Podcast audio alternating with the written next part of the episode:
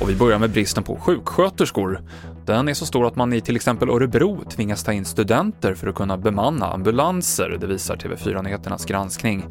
Både facket och ambulanspersonal tycker att det här hotar patientsäkerheten. Jenny Holstedt är ambulanssjuksköterska.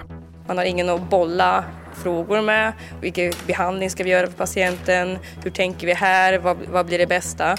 Så man blir väldigt ensam med alla de besluten. De får inte heller köra blåljus in. Så har vi en kritisk patient så är man ensam med att köra. Och man ska ha allt ansvar för patienten också, vilken behandling man ger. Det sa sjuksköterskan Jenny Holstedt. I norra Österrike kommer det bli lockdown för ovaccinerade från och med måndag på grund av skenande covid-smitta.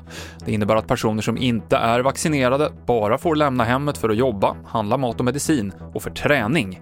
Resten av Österrike kan komma att följa efter. Och till sist fotboll, för det är ett tufft läge nu för Sverige i VM-kvalet efter chockförlusten mot Georgien igår.